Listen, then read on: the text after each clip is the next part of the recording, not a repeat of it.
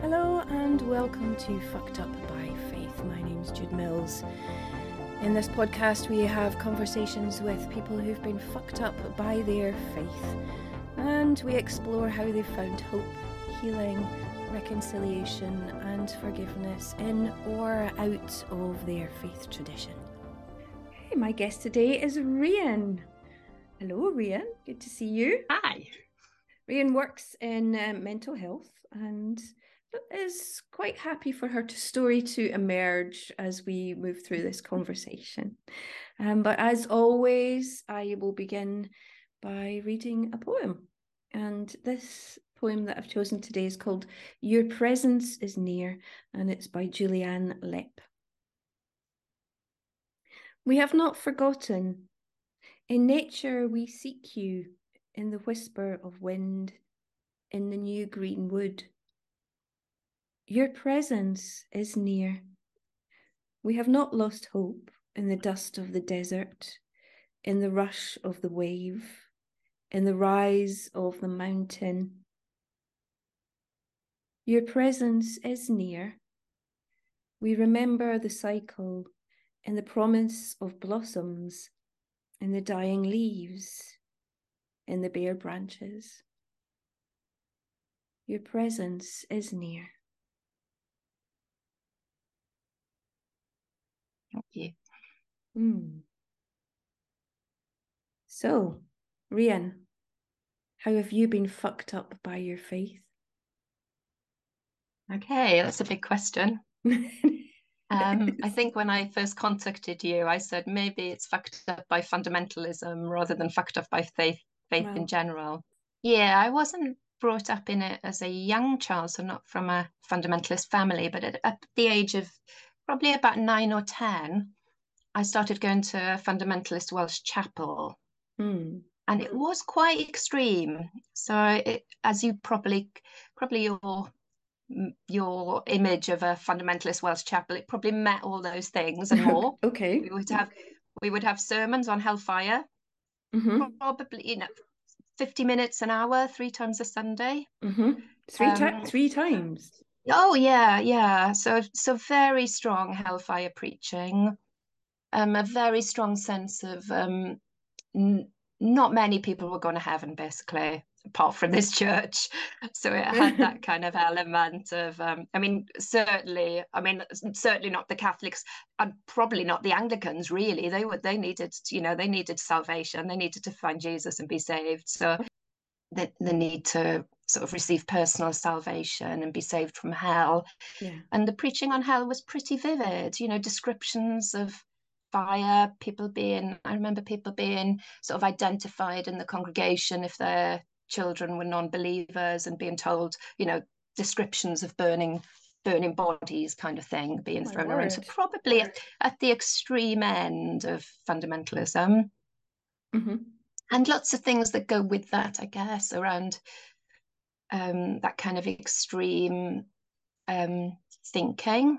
I mean, what does go with that extreme type of thinking is a is a very strong sense of belonging if you're in, because the boundaries are very tight, I think, around Yes. you're in or you're out. So there can be a really sort of nice, what is actually a sort of what, what draws people in is a sense of rightness and certainty, and we belong, and um, a sense of purpose and meaning in being in the sort of chosen brigade yes. but of course already you can notice that you know that um that people aren't aren't being ex- included in that. And um and obviously things that there are other things that go with that kind of extreme thinking in terms of um attitude towards women. Women would be wearing hats. So as a young girl i was watching all the leaders being male and um women i think they were allowed to speak i think they might have been allowed to teach sunday school. Yes, but only children women. Yeah.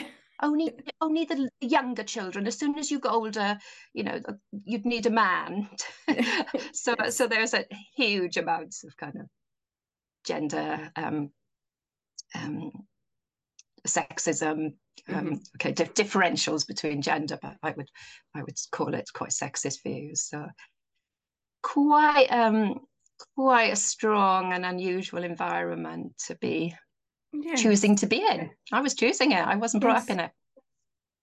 And uh, so you, you chose it. Does that mean that you went by yourself without your family?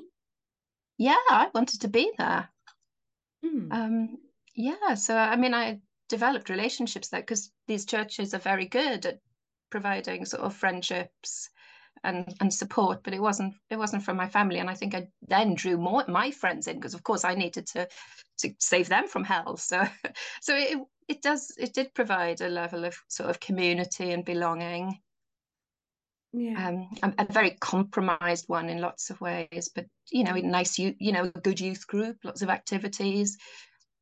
Yes. Trips and a sense of purpose in life. So those things are very attractive as many aspects of fundamentalism are attractive at different stages yes and you mentioned the sense of certainty and mm. and I think that can be that can be very a very strong draw for people, isn't it?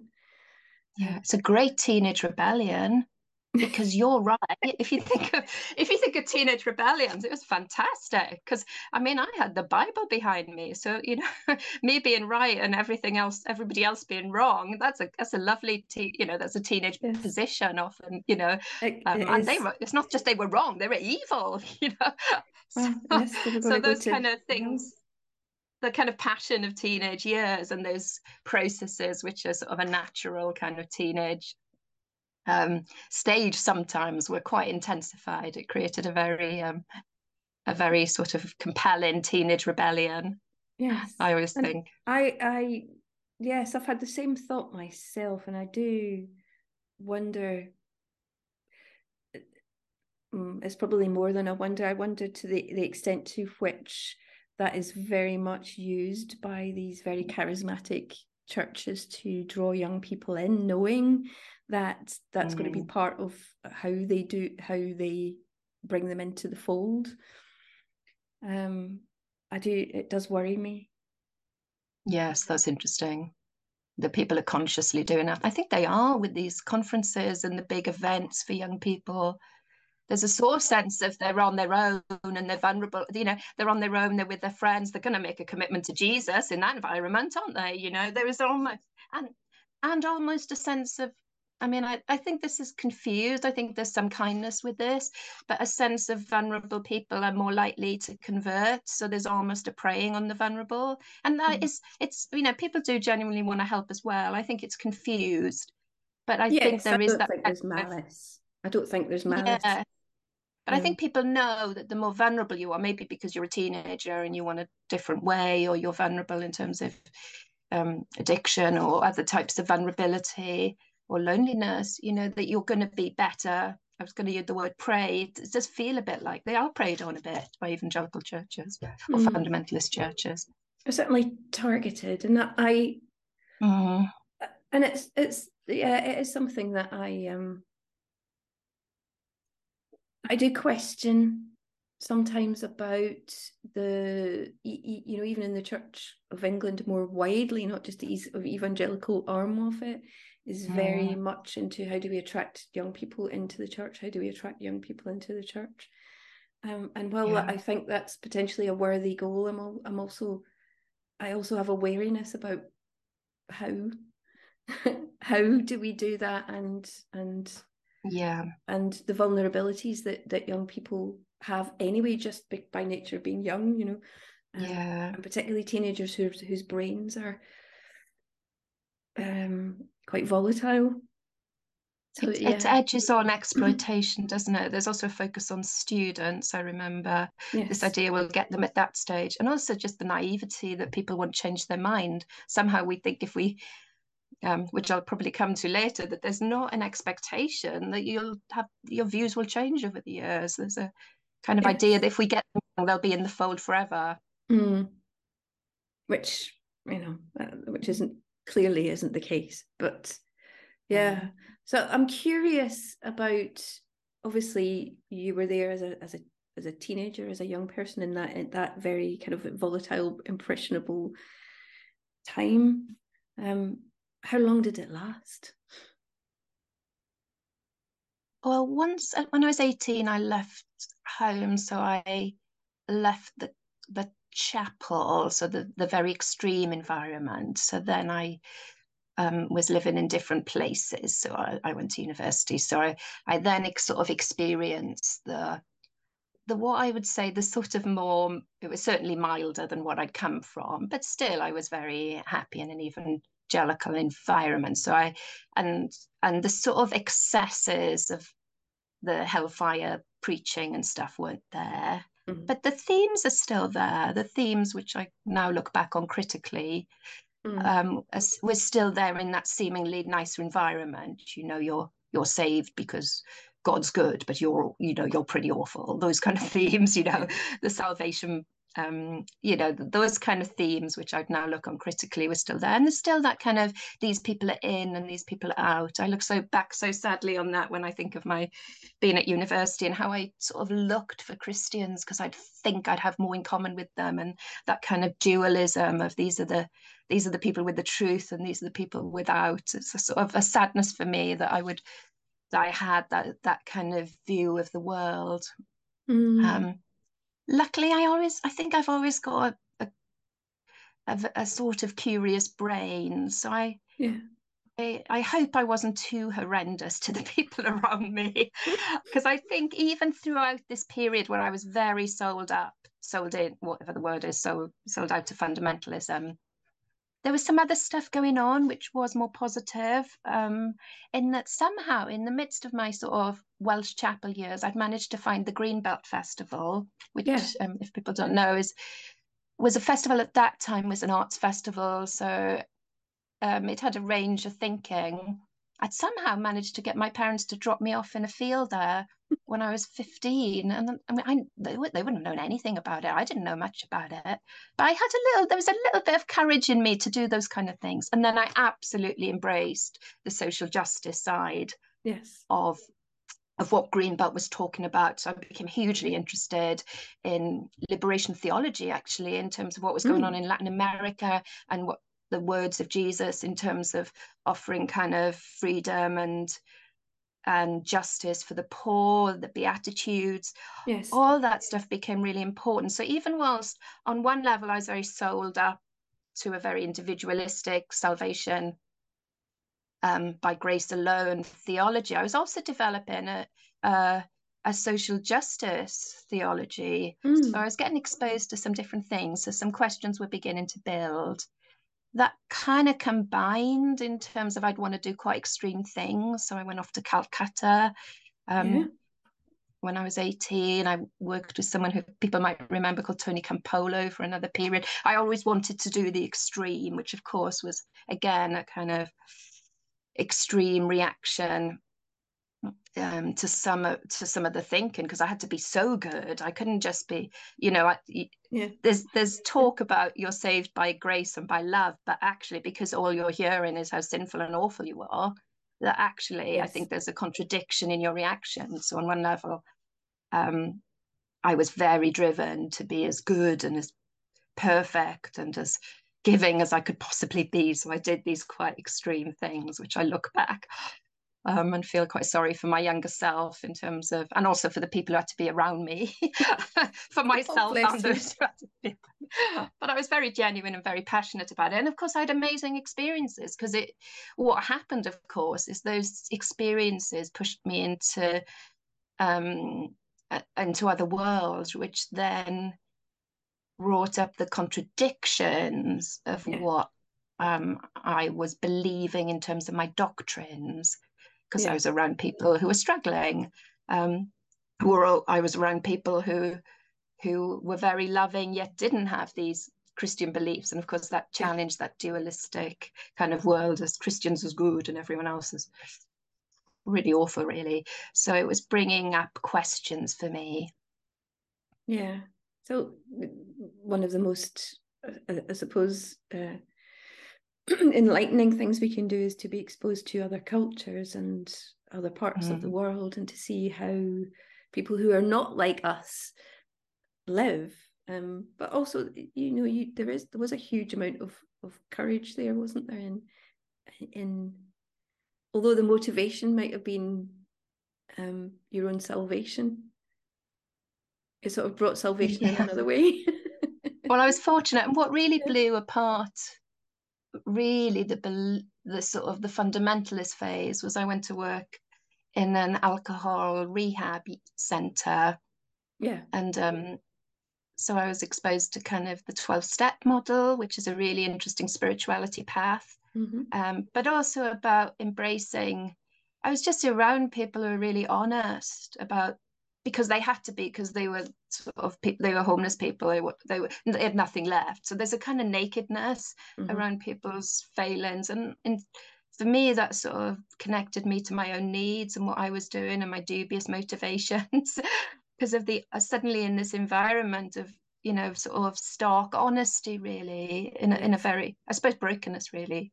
And i also had a very wise supervisor there who was a psychotherapist um, who'd done a journey from the salvation army to the catholic church and she started giving me books on the mystics yes. so on the contemplative tradition so mm. i discovered people like julian of norwich and mm. john of the mm. cross so suddenly, so, so I would have been in sort of quite evangelical churches at this time, but I was sort of sneaking the mystics. And I started going, so I started to sort of see another view. So Julian of Norwich, I guess, is more about original blessing, I would say, than original sin. Yeah. You know, it's about we're all, you know, oh, we'll be well and our goodness. So I started to maybe have the courage to challenge some of the doctrines that intuitively, by this point, I already intuitively knew that there was a complete contradiction between, for instance, the teaching on sexuality, you know, a compassionate Jesus mm-hmm. and excluding and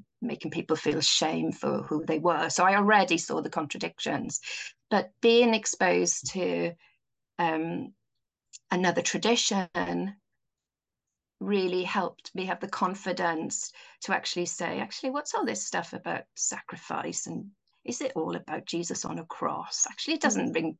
Why would why would a loving father need to do that? This doesn't intuitively feel right to me. So I started to be exposed to, to the mystical tradition and mm. also just the quietness of that. So I started going on retreats and I realized, I suppose, that there was something in the quiet rather than the noise of because these are very noisy these places I'd been. There was a lot of telling me what to think and do, and suddenly I found something else mm. in the quiet, which gave me a bit of courage.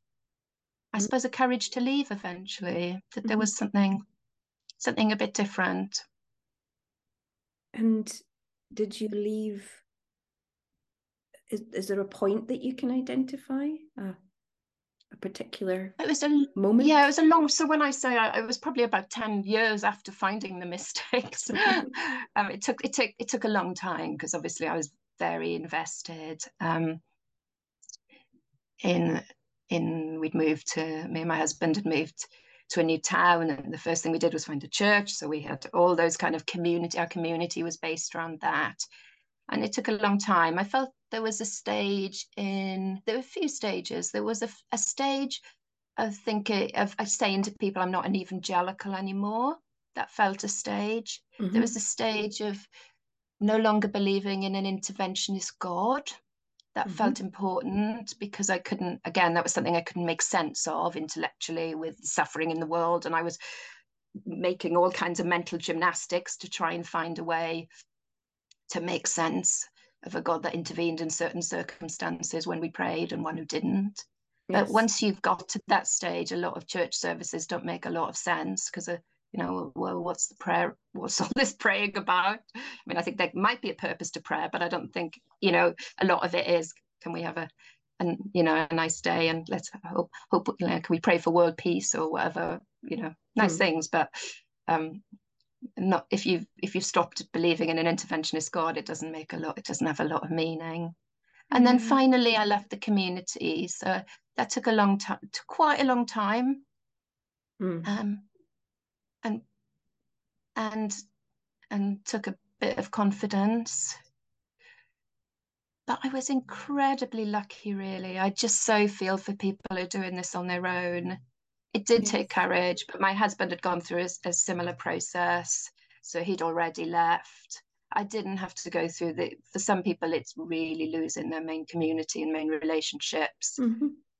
Yeah. Um, throughout it, I, I mean, I'm I was still I'm still in a group of friends that we made there, where we still have a discussion group 15 years on because the group could tolerate. You know, they weren't they could let me move at my my pace. Yeah. You know, so there's compromises on both sides. How how amazing is that?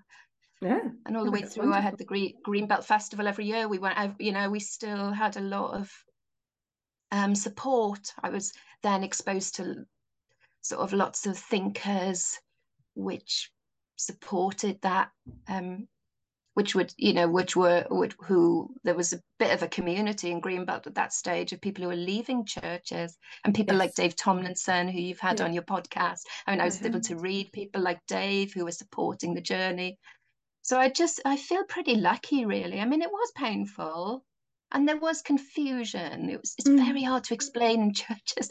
I remember when my husband stopped coming, it was just wasn't in people's minds that we would change our minds, that you yes. change, you just have different views. I remember someone saying, because my husband stopped going before me, so I was still going. I remember people, they'd sort of built up stories in their mind. They thought he'd moved away.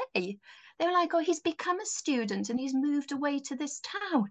It's like, no, he's he's playing golf. he doesn't want to come anymore. but it's absolutely, it was absolutely, it's like it wasn't in people's mentality to think, okay, you know, that they've changed their minds, that they don't believe that they that they have thought out views on doctrine.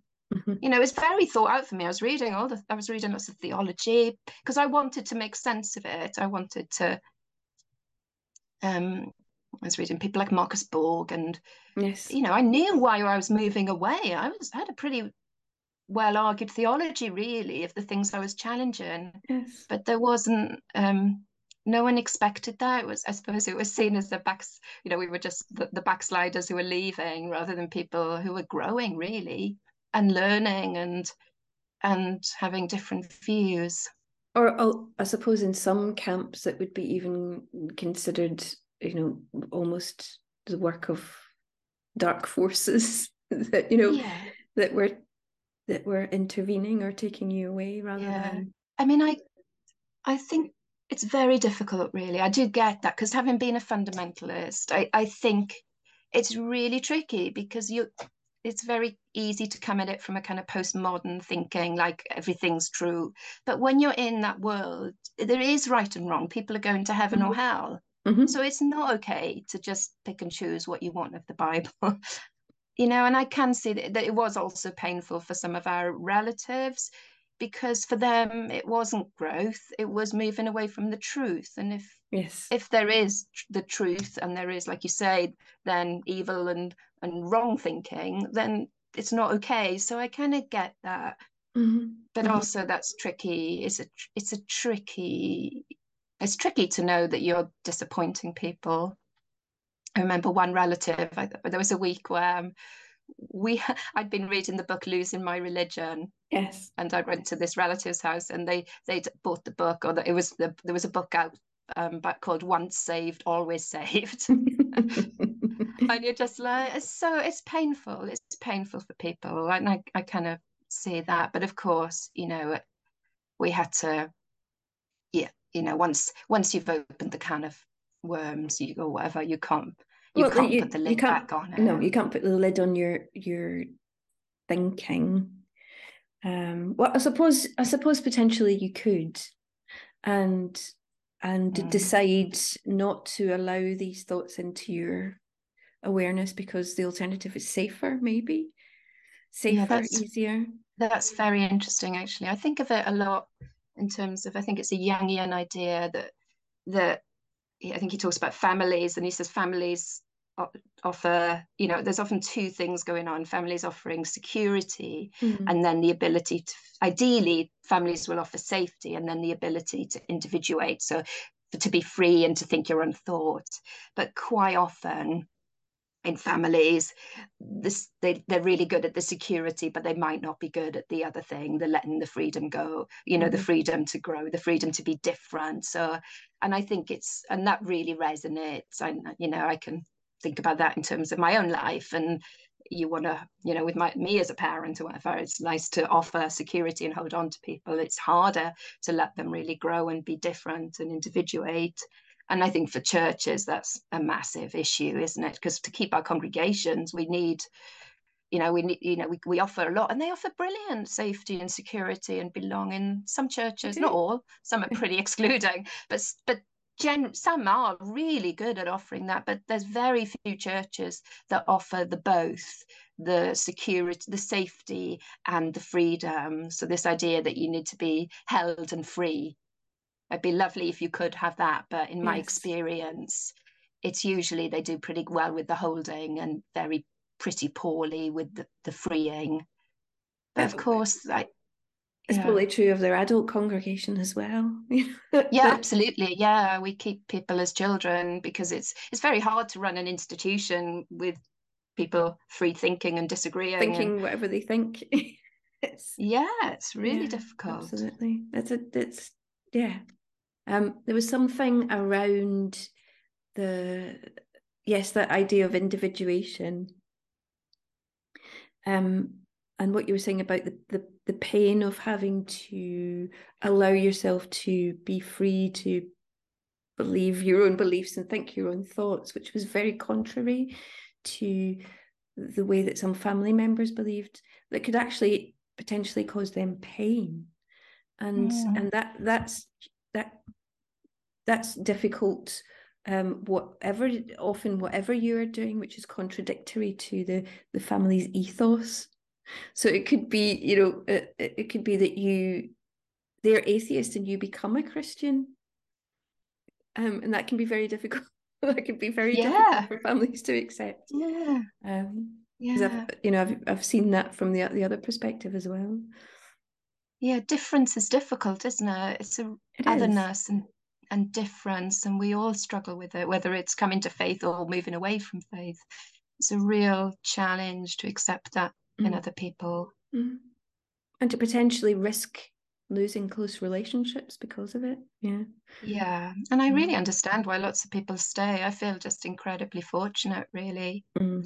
Mm. and I, have kept a lot of it um, I was laughing with you before we started. I think that I, I still very much live with many of the values mm-hmm. and hopefully the good things about what I've learned and got from church environments, the kind of meeting together with people. I still just try and be in loads of groups, the discussion. I've also realized I've started to go to folk gigs with people with guitars singing with communal singing. And I'm thinking I'm even I mean but communal singing is good for you. I miss Yes it stuff. is. Oh, oh, I oh, really if, yeah, if you took all of the elements it would be really health healthy and nourishing. Yeah. Um, it's it's the bit about believing that some people are are damned to hellfire is this problematic. Yeah. so if you can pick out the things that that are so uh, good, and I, but I'm really aware that I I wasn't. I, I feel like I could have been. I mean, I was messed up by it in lots of ways, yes. but I also managed to to to make some you know to be in a good relationship from it from me you know and and i feel i've i've been really fortunate. And i'm mm-hmm. particularly aware for women for friends who the teaching has i mean i think it's mucked me up in loads of ways. I'm not i'm not saying it hasn't but some of the stuff was that i just dodged really. I'm really fortunate. Some of the gender stuff I mean, I think of mm. all this the teaching on dating, which was basically people male male church leaders looking around a group where sort of which was mainly mainly women with a few men and telling us we could only date Christians, only date Christian men. I mean, even without the sexuality stuff, which messed us all up, you know, just that sheer sort of, you know, you know, just um, just a lack of awareness and honesty around how mm-hmm. women were being treated you know our voices some of that stuff was really powerful you know being told we couldn't really date actually because there was only about three men in the congregation and we had to stay with a christian man this stuff which has a real impact on on your life and people's lives. Mm-hmm. so i i also feel well i can sort of say oh, i'm really you know there's lots of stuff i'm grateful for out of it. I'm also really aware of some of the very damaging stuff and I still I still work, I still notice stuff where I think, oh yeah, that you know that that I'm still working on really, and I'm 52 now, mm-hmm. and I mm-hmm. haven't been in evangelical churches for for, for 20 of 20 years really, and I still notice things in myself, like things like not trusting my own a lack of agency really not trusting myself because i was always taught to look for god's guidance. So i have that kind of basic tr- lack of trust in myself. I never learned to look to myself for what might be true or might what might be mm. um what might be sort of my feelings. So i'm you're kind of it's a it's a sort of almost lack like being... of trust in your own self i think or your agency almost like being in a, in an abusive relationship, isn't it? Where you've well, you're uh, yeah, you're not taught to trust yourself, and that can be particularly yeah. hard for women. Mm-hmm. Who society tells us quite a lot not to trust ourselves, so it kind of reinforces that. Yeah, and I also noticed the kind of self worth stuff a lot, mm. um, and you know, because actually, even though there's lots of talk of God's love, as I've said, it's only really because God is so loving. You're absolutely awful. You know so it's not really a message of worthiness really. And i know you know even in sort of standard anglican liturgy and this is not just the extreme evangelical or even just the evangelical church the good anglican churches you know the nice mm. seemingly nice side of it. You know i was thinking about you are not worthy so much as to was it to pick Gather up, the crumbs, the crumbs under my table. Yeah every communion service. Yeah. and um and of course and of course you know it is really important that we're critical about what we do wrong and the things we get wrong. But i what i notice is in my working situation we talk a lot about guilt versus shame. So guilt is when you realize you've got something wrong and i need to feel guilty yeah. that i'm using too many of the world's resources and i need to think about um, my lifestyle and i need to think about my relationships and what i'm getting wrong. But actually sh- usually in churches it's tipped into shame. So I would say shame mm. is then more of a bigger response. So it's not just I've done something wrong, it's I am something wrong. I am a terrible person. Mm. So I notice that in churches a lot. It's quite often not, okay, let's look at what we could improve in our lives.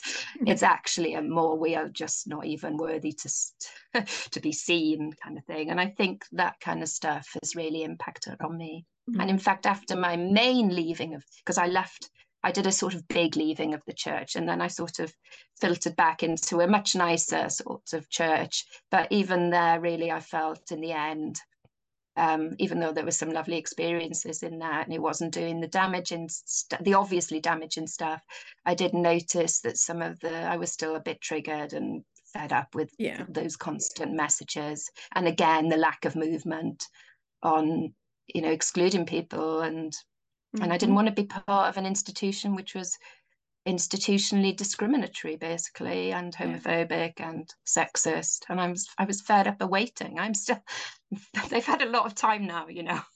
Yeah it's about um, time. absolutely. I think yeah there can be different yeah. I think one of the reasons that I uh, uh value the role of preacher occasional mm. preacher in the church is that I get to stand up and explain things like what do we mean by sin where does the word yeah. come from why you know why do we talk about it at all and and hopefully put some kind of theological meat on the bones of what people are hearing all the time and i'm not saying that i'm yeah. kind of like i've got a sort of unique place in that but it's it's something that I can do. And yeah, that sounds really important because we'll all have sort of breathed in so much bad theology, really. Or yes, that we we um, are yeah, and that we are. You know, you talked about the idea of original blessing, but the idea that we are fundamentally cursed because by nature of being human you know is yeah nonsense. i remember i remember in my in my chapel when i was quite young the sunday school teacher took brought in a little bottle of milk and she said this is the baby and she had food dye dark food food dye and as soon as it's born mm. this is what she had the sin going in the food dye spread making the whole white milk and it, it, you know that stuff stay it obviously stays with me that was 40 years ago mm-hmm. more than 40 years ago and i remember that So that image of the kind of stained baby, the kind of original sin rather than the original blessing, Mm. it's, it's important. And um, I suppose I wonder it's hard when you've got those images in your head You, you to kind it, of yeah. yeah it's still a struggle i still think i think i suppose i i would like i'm interested in how you accept yourself you know or diff- i suppose i, I feel like in, in my head that the more healthy way to be is accept different bits of yourself. Yeah so the bit of and i think in christianity you are actually encouraged to repress different bits of yourself. Some people uh, have to repress major bits of themselves and that's unhealthy. But even those bits of yourself like the angry bits of yourself Mhm. and the and the bits of yourself that aren't very nice to people or the envious bits of yourself or the jealous bits Mm. and i feel like i was always trying to repress those bits when i was in and I still struggle to really accept those bits of myself. But I feel that's probably the more whole and healthy position to get to Mhm. when those shadow bits of yourself, you're not just trying to repress and hide away, that you're actually more fully accepting yourself. Yes. So that's the bit I feel like I'm working towards, which I still feel a bit fucked up about because I still feel it's easy for me to just get into again that kind of split off position where you know I, I want to be sort of good and perfect and holy so those bits of myself i'm not even going to think about i'm going to Yeah. push them a Yeah. long way away Mhm. um, and i want to i see the sense of exploring those because that's actually how you learn and grow not Mhm. pushing things away Mhm. But there's still an impulse in me that wants to push all those things away. Was it refiner's fire? My heart's one desire is to be holy. That's what we used to sing. I mean, it's a very nice song, but you know, always striving to be holy, but it meant I was always repressing mm. feelings and and rather than being able to kind of integrate them. And that's something I think about when I think of the things that I'm still struggling with a long time in the future. Although, of course, we all have stuff, you know, everyone will have had stuff in their teens and 20s that influenced them in different ways. And I'm, you know, to some extent, I still feel grateful for a, a lot of it. And I still, it took me into my profession. So I'm, I'm a social worker and I'm still pretty much with the values Yeah. uh, particularly that social justice values that I talked about, the beatitudes, blessed are the poor, and I'm I'm I'm still I still want to stay with them. I still feel like this is the way I want to live. And sometimes I ask myself, well, I've critiqued all the doctrines and I've done all this unpacking. Should I unpack the values? And then a friend said to me, well, it seems to me you've just internalized good values. Why, you know, just don't worry, you know, because I do. I, I'm I still want to live in in that way, um, in terms of you know, hopefully, as much you know, despite the contradictions of my life, hopefully being a, outward looking or um, not being not trying to advance the the richest people and being aware of social justice and being concerned about those things. Not that I've in Mhm. any way got those things right, but I still would prefer to be striving for those things. And also the meaning. I think it also gave me a hunger for um for meaning and an awareness of the internal life over things like just maybe just getting rich or or success or whatever. I was always Yes. um and and those things still seem you know important things to strive for. I've got to be a bit careful I don't get too into it because I think it's also left me a bit judgmental and stuff like that. So I have to watch myself. But essentially, I'm still with the values. I still want to. Mhm. I'm still intrigued by the story of Jesus. Really, Mm. I'm still very open to the idea of God. I mean, I'm probably genuinely agnostic, Mhm. um, and I'm always interested. I always, you know, I'm seeking meaning, seeking the sacred. I don't have any ideas, any definite ideas of how that's how you find these things in, in terms of, and I would understand those searches very differently. But if I can live in a state of kind of looking for the sacred things in life, finding life meaningful, and looking for kind of awe and wonder, Yeah. I feel like those are better ways to live, certainly than cynicism or cutting myself off from those aspects of life. And of course, you do not have to be involved in religion to do that at all. But it's Mhm. kind of my language, I guess. Yeah. Um, Yeah. There's an interesting um, new book by a fairly new book by a, someone called I'm going to get his name wrong. I think it's Dacher Keltner about awe and wonder, yes. and how living a life where you look for awe and wonder is actually brings a, a lot more sort of mental health and well-being.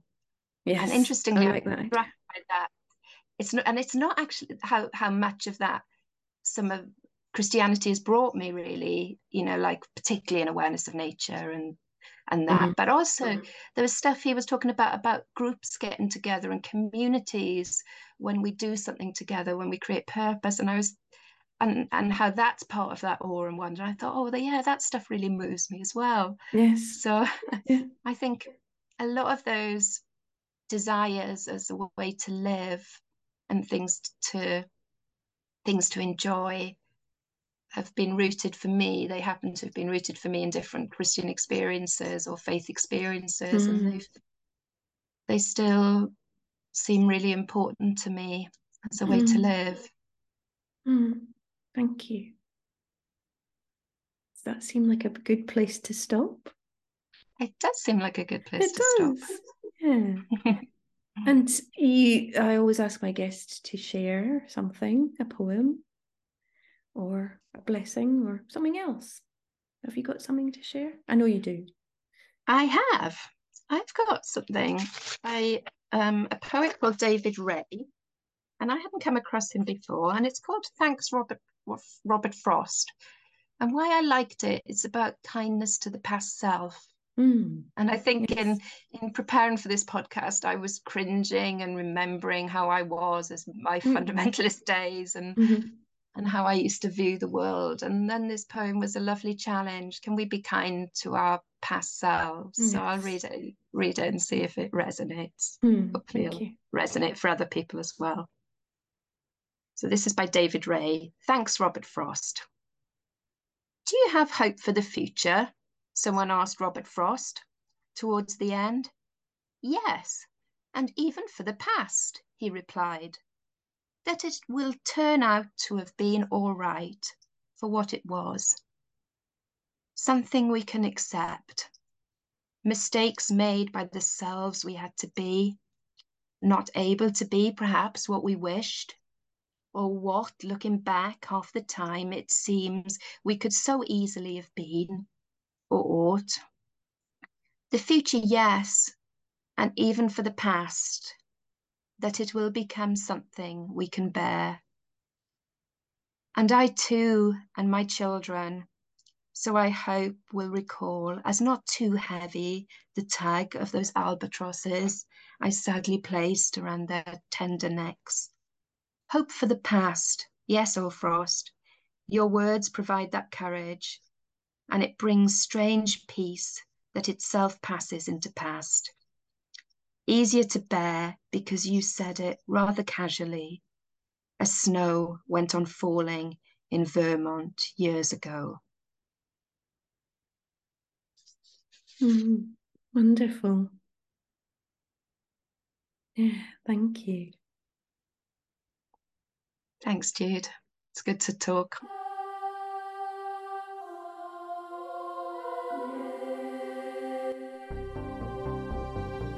You've been listening to Fucked Up by Faith with me, Jude Mills. Our music is by David Goodall, and you can find the podcast on Spotify and all major podcast channels. If you would like to take part in the podcast or you know someone who would be an awesome guest, please do get in touch. You can do that via my website, judemills.com forward slash podcast, and I look forward to hearing from you. Go well.